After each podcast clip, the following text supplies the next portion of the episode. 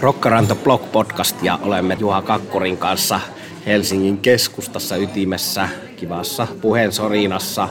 Minun nimeni on Sami Ruokangas ja tämänkertaisessa podcastissa aiheena mitä parhaimmat aiheet, eli David Bowien elokuva, David Bowiesta kertova elokuva ja Hanoi Rocksin tuo paluu, eli Michael Monroen kuusikymmenvuotisjuhlat, jossa nähtiin myös neljänkymmenen vuoden takainen Hanoi Rocks-kokoonpano. Juha Kakkuri on ollut paikalla siellä jo neljäkymmentä vuotta sitten tämän kokoonpanon keikalla, eli siinä mielessä meillä on ainutlaatuinen asiantuntija äänessä tänään. Mutta ensin David Bowie-elokuva. Juha tuolla Itäkeskuksen IMAX-teatterissa sitä kumpikin katseltiin vähän eri riveiltä, niin minkälaiset fiilikset elokuvasta jäi?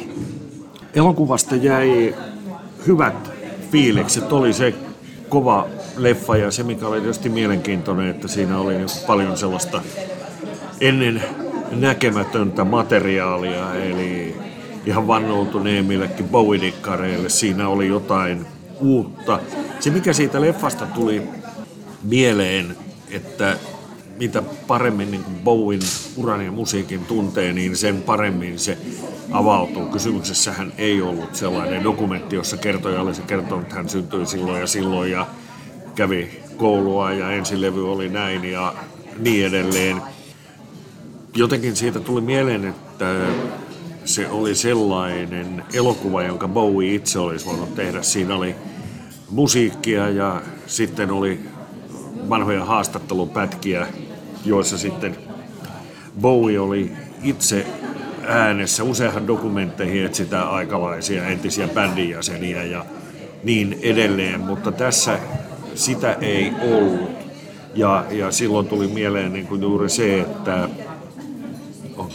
kun, jos Bowie on täysin tuntematon tapaus, niin silloin tämä ei ole toki suositeltavaa elokuvaa siinäkin tapauksessa, mutta ei ehkä ole niin kuin paras tapa aloittaa Bowien tutustuminen. Että nämä oli tällaiset päällimmäiset ajatukset.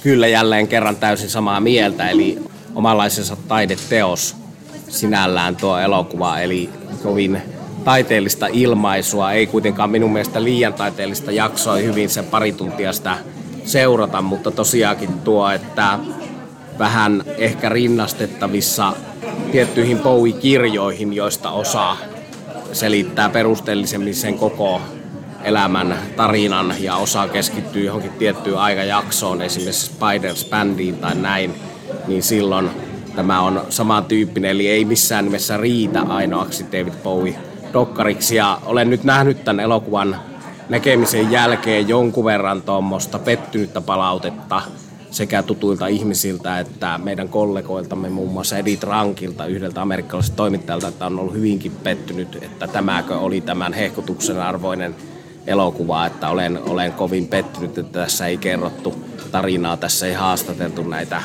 merkittäviä tekijöitä matkan varrelta, muusikoita, mutta oma kokemus ei ollut tämä suuri pettymys, vaikka en juurikaan paljoakaan elokuvasta etukäteen tiennyt, mutta tilaa on näille uusille dokumenteille ja tämä oli omanlaisenaan hieno elokuva. Eli tietysti silloin, jos sinne olisi laitettu nyt sitten tätä tarinaa ja näitä haastatteluja, niin se olisi jotenkin pois tästä materiaalista. Mm, Eli siinä nyt varmasti tämä harvinainen materiaali hyödynnettiin viimeisen päälle hyvin ja se on aina valintoja ja minä itse henkilökohtaisesti pidän tätä ratkaisua ihan hyvänä, tämän Brett Morganin, tämän ohjaajan tekemää valintaa, että pääosassa oli tämä arkista materiaali. Ja jos ajatellaan Bowien uraa, niin eri vaiheita ja eri hahmoja elokuvassa oli hyvin esillä ja itse rupesin Bowiea kuuntelemaan ja ylipäätään niin kuin sitä musiikkia, mitä popmusiikiksi, mukaan lukien rockmusiikki, kutsutaan, niin tuolta Aladdin seinistä, eli ihan sieltä niin kuin tämän Spiders from Mars-vaiheen loppuajoilta ja, ja siitä sitten seurannut enemmän ja vähemmän tiiviisti herran uraan neljä kertaa näin livenä. kahdeksankymmentäkolme Göteborgissa, sitten yhdeksänkymmentäkuusi Helsingissä ja yhdeksänkymmentäseitsemän Ruisrockissa ja siihen vielä sitten muutama biisi tuolla Wembleyllä Freddie Mercuryn muistokonsertissa yhdeksänkymmentäkaksi, jolloin Bowien luottokitaristin ja varsinkin tämän Spidersman maansaajan luottokitaristi Mick Ronsonin esiintyminen jäi Ronsonin viimeiseksi.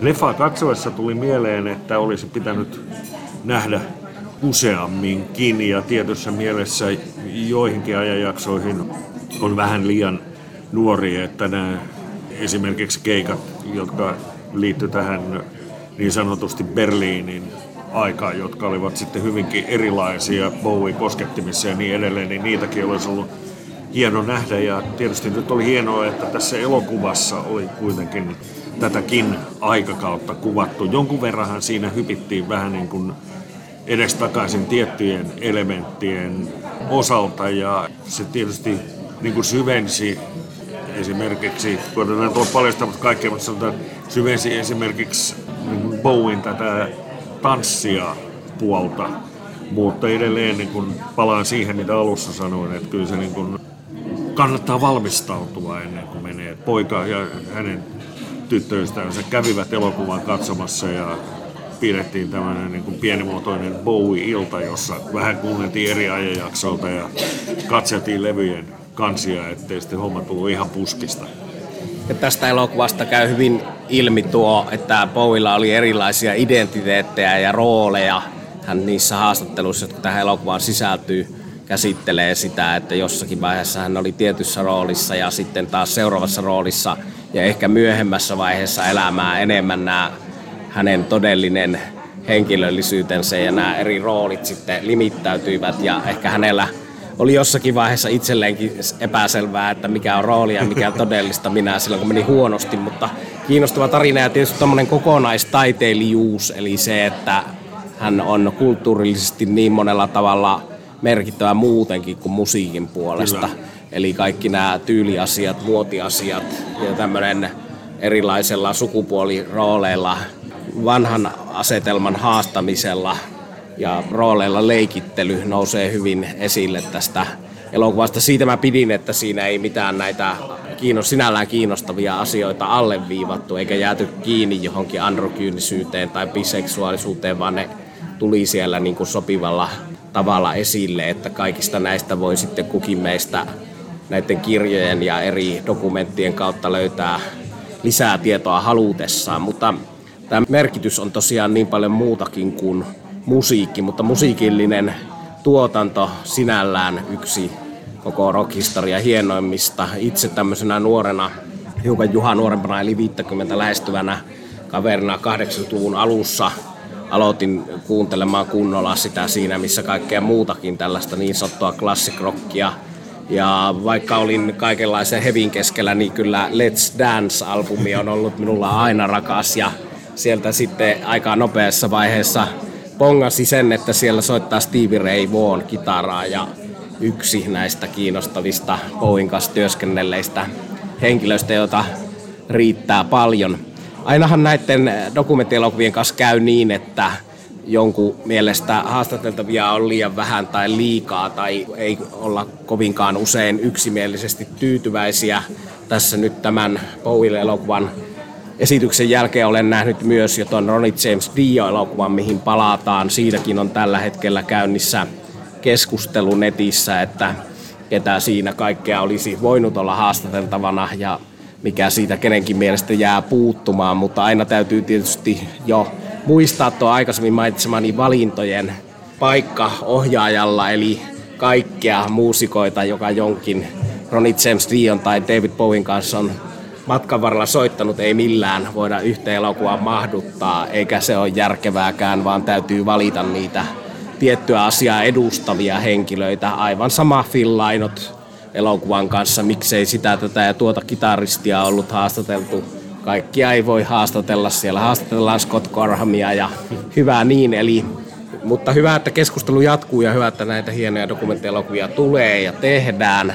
Brian Jonesista on tällä hetkellä nähtävissä hieno dokumenttielokuva ennen kaikkea hänen kuolemaansa liittyvästä mystiikasta ja epäselvyyksistä elokuvaa Netflixistä, johon palaamme Juhan kanssa tulevassa Rolling Stones-jaksossa, mutta takaisin Bowien eli siihen kulttuurilliseen merkitykseen. Ja tietyllä tavalla tämä meidän tämänpäiväinen toinen aihe, eli Hanoi Rocks, on rockhistoriassa samalla tavalla kuin David Bowie, niin merkittävä ei pelkästään hienon musiikkinsa ansiosta, vaan sen ulkonäköasian puolesta. Eli siinä mielessä, että ilman Hanoi Rocksia bändit eivät olisi myöhemmin näyttäneet siltä, miltä näyttivät. Eli kysymys on muustakin kuin musiikista.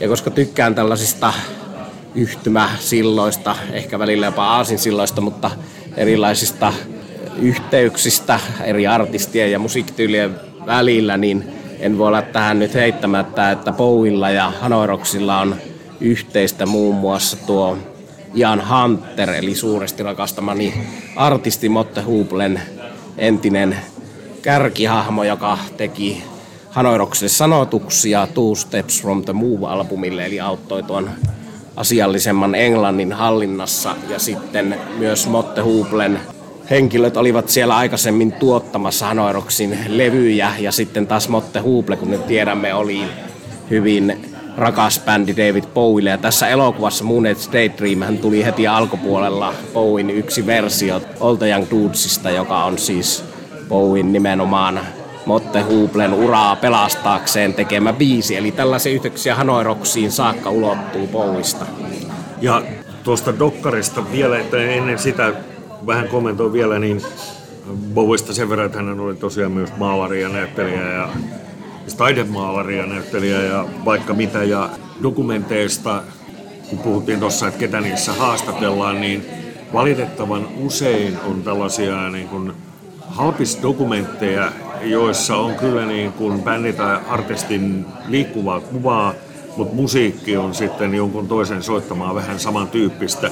Ja sitten ikään kuin sieltä, niin kuin sanotaan, artistin ulkokehältä on poimittu nämä haastattelut, että jos on jostain bändistä dokumentti, niin siinä ei ole yhtään bändin jäsentä äänessä. Ja sitten nämä on näitä niin kuin entisiä rehtoreita, joilla sinänsä toki voi olla joku, joku niin kuin mielenkiintoinen pointti, mutta vähän tällaisia niin kuin turhia dokumentteja, jotka oikeastaan eivät kerro yhtään mitään, mutta se, että saatu tämmöinen niin halpis laariin D V D myyntiin neljällä eurolla ja sitten tikkari ajattelee, että pakkohan tuokin on omistaa. Kyllä, kyllä. Joo, tuo menee toi jo mainittu Brian Jones-elokuva, vaikka siitä tosiaan puhutaan enemmän myöhemmin, niin paljastetaan nyt jo sen verran, että vaikka se ei aivan ole tuota C-luokkaa tasoltaan, se on sisällöltään kiinnostava tuon Jonesin kuolemantapauksen kiinnostavuuden takia, mutta siinähän musiikki ei ole Stonesin musiikkia, vaan muun muassa Pretty Things -kitaristin Dick Taylorin, entisen Stones-basistin Dick Taylorin bändinsä kanssa esittämään hyvin tuommoista Beggar's Banquet-tyyppistä Stonesin kuulosta musiikkia, eli siinä pikkusen huijataan katsojaa. Ja ymmärrettävä tietysti, ettei näihin saada aina lupaa noihin niin sanotun oikean musiikin käyttämiseen, mutta David Bowie-dokumentissa sitä oikeaa musiikkia oli yllin kyllin, ja se oli hieno, hieno siinäkin mielessä, ja ehkä hyvä elokuvateatteri katsomuselämys siinä mielessä, että en ole ihan varma, kuinka hyvin tällainen A D H D huonolla keskittymiskyvyllä kännyköiden ja kitaroiden ja elämän keskellä pyörivä ihminen, kuten minä, niin pystyisi kotikatsomossa tuohon elokuvaan keskittymään, eli oli hyvä ratkaisu mennä katsomaan elokuvateatteriin se. Kyllä, ehdottomasti samaa mieltä. Eli mennään Hanoi Rocksiin. Nähtiin Helsingin jäähallissa hieno ilta, pitkä ilta, kolmetuntinen, melkein kolme ja puoli tuntia, valtavan määrä biisejä Michael Monroen uralta. Ja illan aloitti tuo Demolition kaksikymmentäkolme-kokoonpano, jossa nyt sitten pienenä pettymyksenä ei nähty mitään yllätysvierailijoita, Little Steveniä eikä muita, eikä siinä nähty sen bändin oikeaa rumpalia, koska hän on tällä hetkellä Metallican kiertueella rumputeknikkona, mutta nähtiin silti hyvä keikka. Se oli itselleni yksi tämän illan musiikillisesti parhaita osuuksia, mutta hieno ilta, ja puhutaan siitä nyt muustakin kuin Demolition kaksikymmentäkolmesta, mutta tämän avauksen jälkeen, mitä Juha haluat sanoa ensimmäisenä asiana tuosta pitkästä illasta? Sanopa vaan, että mikä ura Michael Monroella, ja todella hienosti koottu, miten nämä bändit oli rytmitetty, että siellä oli Mike Monroe Band kahteen kertaan ja N S-vanhempi materiaali oli saanut oman osionsa, vierailijat olivat omassa osiossa ja niin edelleen, että Michael Monroe ja hänen tiimiinsä, ketä siihen sitten kuuluvatkaan, olivat kyllä erinomaisesti suunnitellut tämän niin kuin illan kulun ja draaman kaaren. Ja tietysti nyt sitä Hanoi Rocksia olisi kuunnellut sitten siellä lopussa vaikka kuinka pitkään, mutta niin kuin hyvän mittaisia settejä ja hyvin rakennettu ehdottomasti. Ja tämä oli kyllä niin kuin yksi hienoimpia keikkakokemuksia per ikinä. Oli se hieno, joo, ja positiivinen yllätys oli myös se, että siellähän tuli toisin kuin ainakaan minulla oli ennakkotiedoista selvillä. Myönnän, etten kauhean aktiivisesti tarkoituksella urkkinut mitään tietoa, kun halusinkin tulla yllätytyksi, mutta siellä yksi positiivinen yllätys oli tämä kaksituhattaluvun Hanoi Rocksin materiaalin soittaminen kokoonpanolla, jossa oli siis näitä tamperelaisia rumpalin lakuja kostelokitarassa ja timpa passossa, eli hyvä muistutus siitä, että myös tuolla kaksituhattaluvulla kappaleet, kuten People Like Me ja Day Late and Dollar Short, hienoja Joo. biisejä, ja, ja Andy siinä jo heti sitten myös yllätti olemalla aivan hienossa skarpissa soittokunnossa. Ja mennään nyt heti tähän yhteen asiaan, mikä on ollut paljon esillä näissä kaikissa tämän konserttiarvioissa, se, että väsyikö Andy McCoy loppua kohti, olisiko originaali Hanoi Rocksin osuus pitänyt olla keikan alussa tai ei. Minun mielestä ei olisi pitänyt olla, ja minä en varsinaisesti huomannut mitään varsinaista väsymistä Andy McCoyssa, vaan siellähän kävi niin, että tuossa Million Miles Away -balladissa siellä tämän alkuperäiskokoonpanon osuudessa, siis alkuperäiskokoonpano soitti muutakin Hanoi Rocksia kuin sitä omaa materiaaliaan, eli muun muassa tuon tunnetuimman Hanoi Rocks-balladin Million Miles Away, niin siellä Nasty Suicidein kitara vähän reistaili siinä ja Andy paikkasi sen soittamalla ei niin harjoiteltua melodian pätkää, ja tähän on sitten osa näistä keikalla olleista sitä arvioineista takertunut, että Andy jo soitteli siinä vähän mitä sattuu, mutta me ehkä Juhan kanssa voisin olettaa nyt, niin Juhankin puolesta, niin kuulumme enemmän tähän rollarikoulukuntaan, jossa tämä tietynlainen vaaran tunne ja tietynlainen riskinotto ja virheetkin kuuluvat rockmusiikkiin, ja sitten jos haluaa täysin virheetöntä musiikkia, niin voi mennä proke- tai jatskeikalle, jossa ei tehdä virheitä eikä tehdä virheitä elämässä, mutta Andy McCoy oli minusta positiivinen yllätys kaiken kaikkiaan, ja enkä itse häntä mitenkään tuomitsisi minkäänlaisesta väsymisestä. Mitä sanot, Juha? No vähän samaa mieltä, ja muutenkin kun tuossa parisen vuotta takaperin tuli nähtyä pari näitä Pelle Miljoona Oyn kovimman kokoonpanon keikkoja, niin sielläkin Andy oli hyvässä soittokunnossa, ja olihan siinä ennen kuin otettiin nämä pakolliset bändiselfejä yleisö takana, niin Michael Monroehan joutui vähän topputtelemaan Andyä, kun mies olisi halunnut soittaa. Sieltä oli mielenkiintoista Henrikssonia tulossa. Ja tietysti nyt se yksi juttu, mikä nyt pitää muistaa, että siis bändihän tuossa kokoonpanossa, eikä nyt oikein millään muullakaan kokoonpanolla ole vuosikausiin soittanut yhdessä, niin jo se, siis sanotaan siihen nähden, se yhteissoitto meni yllättävänkin hyvin. Ja sitten se toinen juttu taas kerran, että siellä oli lavalla Hanoi Rocks. Kyllä, ja karisma ja se tietty kemia on sellainen asia, mikä minulle ainakin Joo. korvaa tämän täydellisyyden. Kyllä. Ja vähän hassuja vertailukohtia on musta ollut. Muun muassa Helsingin Sanomien arvostelussa verrattiin, puhuttiin Hassisen koneesta. Vaikka ovat aikalaisia, niin en missään nimessä lähtisi itse vertailemaan suoraan johonkin aika lailla täysin raitistuneeseen nykyiseen Hassisen koneeseen nykyistä Andy McCoyta, että niillä ei ole mun mielestä hirveästi tekemistä keskenään, että yhtä lailla voidaan alkaa puhua mistä tahansa Mötley Cruesta tai bändistä, että kuinka hyvin ne on ehtineet treenata, että tämä sai ehkä jossakin mielessä sellaisia mittasuhteita, mitkä ei täysin kuulu tähän, että tämähän oli syntymäpäiväjuhlien yksittäinen esiintyminen, Kyllä. ja siihen on jo näissä arvioissa kytketty jonkunlaista monen keikan stadioneilla tapahtuvan ratina-tason comeback-piirteitä, mitä siihen ei nyt oikeasti kuulu. Kyllä, ehdottomasti. Ja sitten yksi asia, mikä siis se materiaali kautta illan oli hyvä ja osoitti sitä tiedossa mielessä, niin kuin todisti sen, että mitä kaikkea Michael Monroe on tehnyt. Ja siihen pitää todeta, että kyllä ne illan parhaat biisit. Ihan jos ajatellaan niin kuin biiseinä, niin kyllä ne tuli siellä lopussa siinä Hanoi Rocksin setissä ja kukas niitä on kynäillytkään.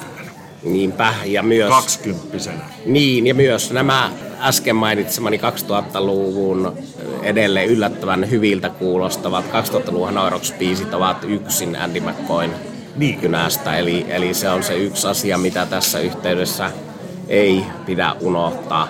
Ja vaikka sanoin, että se oli jossakin mielessä minulle mieluisinta Antia Demolition kaksikymmentäkolme, niin se ei johtunut siitä, että ne biisit olivat sinällään biiseinä parhaita mahdollisia, mutta se on mulle rakas levy tuollaisena punk-levynä, ja siihen sisältyi se, että myöskin minulle yhtä lailla rakas Jan Stenfors Nasty Suicide pystyy soittamaan yksin tuollaisen kokonaisen keikan, ja me kaikki rakkaat kuulijat tiedämme, mikä hänen tilanteensa on, ja meidän ei tarvi ehkä sitä avata sen enempää sairauspuolta ja muuta, mutta että se, että mies on sellaisessa kunnossa, että hän pystyy soittamaan yksin tuollaisen kokonaisen Demolition kaksikymmentäkolme-keikan, niin se oli hieno juttu sinällään.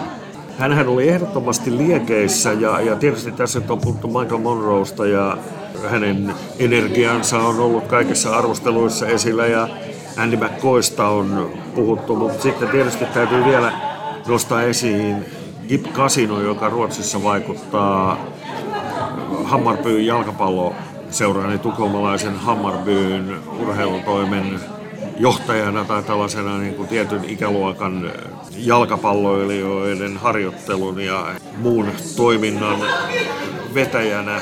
Ja hienoa, että hän oli nyt palannut sitten rocktähtien joukkoon. Ja sitten tietysti kaveri, jonka soitosta olen aina pitänyt, niin Sami Jaffa. Mun mielestä on niin kuin todella makea tyyli soittaa bassoja, sellainen niin kuin energinen ja omanlaisensa. Kyllä. Ja hän oli aika monessa kokoonpanossa siellä lavalla.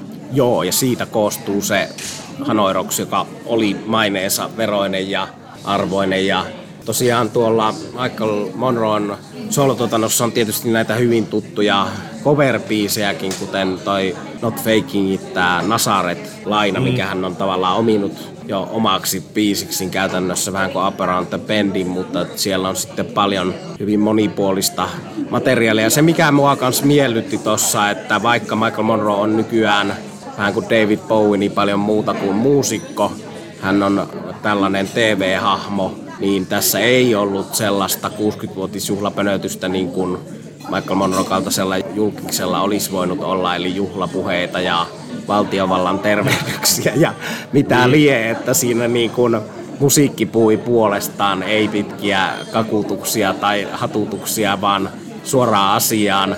Ja sitten ehkä tätä tällaista T V-tuomariosastoa vähän toi sinne sitten toi Lenni Kalle Taipale ja Jenni Vartiainen, mm. mutta se oli musta ihan sopivassa määrin, että muutama biisi ja sitten jos se oli kerran vaimolle omistettu, Michael Monroen vaimolle tämä Muruseni-biisi Jenni Vartiaisen, se oli vielä ihan hyvän maun rajoissa siinä. Kyllä, ehdottomasti, ja se mikä tuossa tuli, jos hetkeksi palataan vielä Andy McCoyhin, ja en valitettavasti nyt muista minkä tahon tekemä haastattelu oli kyseessä, joten pahoittelen sitä, että tätä lähdetietoa en tähän saa. YouTubesta löytyy kuitenkin tuo haastattelu, jossa Gyp Casino kertoi sitä, että kun hän on siellä jalkapallopuolella vaikuttaa ja esimerkiksi Nasty Suicidelta ja Stenforsilta on tullut hiljattain tämä Stenforsin levy, Mike Monroe ja Sami Jaffa kiertävät, keikkailevat koko ajan. Eli muut ikään kuin ovat koko ajan musiikkibisneksessä ja hänelle tällainen vähän niin kuin uusi heittäytyminen asiaan. Ja sitten hän kommentoi Andy McCoyta, niin kuin puhuttua näistä muista jäsenistä, hän piti pienen tauon ja sitten hän totesi suunnilleen näin, että well, Andy is the guitar player. He's the guitarist and he's in the business all the time. Eli se varmasti kuvaa näitä kavereita ja Andyhän on, jos tehtäisiin tämmöinen nelikenttä, jossa on niinku heikkoudet, vahvuudet, uhat ja mahdollisuudet, niin Andyn nimi varmaan tulisi joka, jokaiseen näistä. Eli siinä mielessä niin aika täyspainoinen paketti. Kyllä. Nyt on jo tämän konsertin jälkeen Andy jossain haastatteluissa vilautellut mahdollisuutta, että näitä konsertteja voisi tulla lisää. Se on tulkittu näissä meidän edustamissa, minunkin ja Juhankin edustamissa musiikkipiireissä enemmänkin Andyn toiveajatteluksi kuin mihinkään varsinaiseen faktaan perustuvaksi puheeksi. Eli mitään kovin vankkapohjasta tietoa tästä asiasta ei vielä ole, että jatkoa olisi tulossa. Tietysti moni, joka ei tänne konserttiin päässyt, niin toivoo jatkoa. Ja yksi asia, mitä on kovasti murehdittu myös, on se, että siellähän tuo kaikki tollainen teepaita merchandise-osasto ehti loppua jo ensimmäisen tunnin aikana siitä, kun ovet oli avattu, mutta niitä nyt on Michael Monroe tuolla Facebookissa luvannut, että on tulossa myyntiin kohta uuden virallisen verkkokaupan sivuilla myös tätä tällaisella Helsinki jäähalli päivämäärällä varustettua hienoa Hanoi Rocks-paitaa, eli ei kannata tosiaan ostella noita kalliita kopioita mistään eBaystä, mihin niitä jotkut nokkalat on menneet tietenkin jo kaupittelemaan, kun on huomattu tämä kysynnän ja tarjonnan epäsuhta tässä kohtaa. Mutta hyvä ilta, hieno kokemus ja hieno tapa osoittaa se, kuinka hieno ura on ollut Michael Monroella ja kuinka hieno bändi oli Hanoi Rocks. Mitä haluaisit, Juha, sanoa tähän vielä? No, mä tartun vielä tuohon Andyn sanomiseen. Kaverin kanssa, kun sitä keikkaa katsoimme, niin mietittiin sitä, että ei, ei sitä kannata niin kuin tähän yhteen iltaan jättää tuota comebackia. Ja toisaalta sitten jotenkin en nyt ihan näkisi niitä millään viidenkymmenen keikan rundilla, jossa, jossa käydään niin kuin Euroopassa ja U S A:ssa ja Japanissa. Mutta sen sijaan, ja niin kuin Andykin nyt on todennut, että, että joitain keikkoja tulisi, niin silloin varmaan tämmöiset niin kuin Ruisrock, muutama festivaali tuolta maailmalta ja joku keikka Japanissa. Tämmöisiä vähän ikään kuin saman tyyliin, millä nyt saadaan se Rolling Stones yhteys, Stones tekee sen viisitoista keikkaa vuodessa toki yhtenä kiertueena, mutta ehkä joku tämmöinen voisi olla, koska sitten kuitenkin näillä kavereilla on myös näitä kaikenlaisia omia juttuja, niin Gyp Casinollakin se päätyö. Ja sanotaan, että sen verran Hanoi Rocks kuitenkin on niin kulttibändi, että ei bändi varmaan niin kuin yksinään Wembleyä vetäisi täyteen, mutta olisi erittäin hyvä ja omalta osaltaan niin kuin mielenkiintoinen yleisöä kiinnostava lisä erilaisilla festareilla, Sweden rockia, mitä kaikkea tästä tulee mieleen, koska kyllä sitä kysyntää maailmallakin olisi, kun on seurannut sosiaalisen median keskustelua, niin ihan ympäri tätä meidän planeettamme kuitenkin niitä Hanoi Rocks-tikkareita on, ja itsekin tapasin keikan jälkeen kaverin, joka oli tullut Los Angelesista, keskustelin japanilaisen naisen kanssa, ja sitten esimerkiksi pari kanadalaista kaveria on laittanut someen kuvat, kun he ovat teettäneet Helsingissä tuohon ranteeseen tämmöiset Hanoi Rocks kaksituhattakaksikymmentäkaksi tatuoinnit, eli siinä mielessä kysyntää olisi, ja tietysti niin kuin itsekin mielelläni näkisin bändin uudestaan tuota Hanoi kaksi piste nolla tamperelaisvahvistuksineen. En ollut koskaan nähnyt, eli nyt sekin tuli bongattua, ja aikanaan silloin kahdeksankymmentäluvulla näin kaksi kertaa. Ensimmäisen kerran nimenomaan tällä kokoonpanolla, kun bändi soitti ensimmäisen T V-keikkansa. Silloin taas on vaan Single I Want You ulkona esiintyivät Ylen rock-illassa. Pääsin sinne katsomaan, siellä ainakin Pelle Miljoona ja Hurriganes oli sitten Hanoin lisäksi ja neljä biisiä soittivat. Se oli heidän ensimmäinen T V-keikkansa, ja toisin kuin esimerkiksi YouTube-linkissä annetaan ymmärtää, niin se keikka ei ollut Tavastialla, vaan tosiaan Pasilassa Ylen studiolla. Ja sitten kun Gyp Casino oli vaihtunut Razzleiin, niin silloin näin bändin tavallaan siinä kovimmassa nousukiidossa Tavastialla, ja se oli kyllä kova keikka. Silloin bändillä oli jo niin kuin sitä omaa oikeaa fanikuntaa, ja siinä mielessä tietysti tämä oli tämmöinen vuoden kohokohtiin kuuluva tämä comeback-keikan näkeminen, ja täytyy sanoa, että kyllä kylmät väreet nousi siinä vaiheessa, kun se intro, intro soi ja bändi nousi lavalle. Ja mielelläni tietysti näkisin vielä jossain festareilla tai muussa yhteydessä tämän bändin. Kovasti suosittu ja arvostettu tuolla Britten saarilla Michael Monroe nykyään. Kaikki Classic Rock-lehden lukijat sen tiedämme. Siellä on valittu Michael Monroe-levy vuoden albumiksi ja monessa muussakin suunnassa maailmalla. Varmasti tosiaan tuolla Japanissa, mutta nähtäväksi jää. Hieno, että nähtiin tällainen nyt Suomessa. Välillä tuntuu, että kaikki hieno tapahtuu jossakin Lontoossa tai Berliinistä tai New Yorkissa. Tällä kertaa Helsinki oli tapahtumien keskipiste.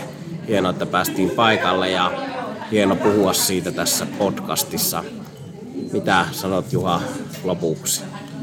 No, lopuksi totean sen, että toivottavasti pääsemme vielä sekä Hanoi Rocksista että sen jäsenistä keskustelemaan näissä meidän podcasteissa, joissa tulossa muun muassa tuo jo mainitsemasi Rolling Stones-jakso. Eli juttua kyllä riittää jatkossakin ja, ja nyt vissiin sitten on se hetki, kun pistämme tämän jakson pakettiin. Täällä keskustelemassa ovat olleet Sami Ruokangas ja allekirjoittanut Juha Kakkuri. Tässä tämänkertainen Rock Around the Block podcast. Kiitos kuuntelusta.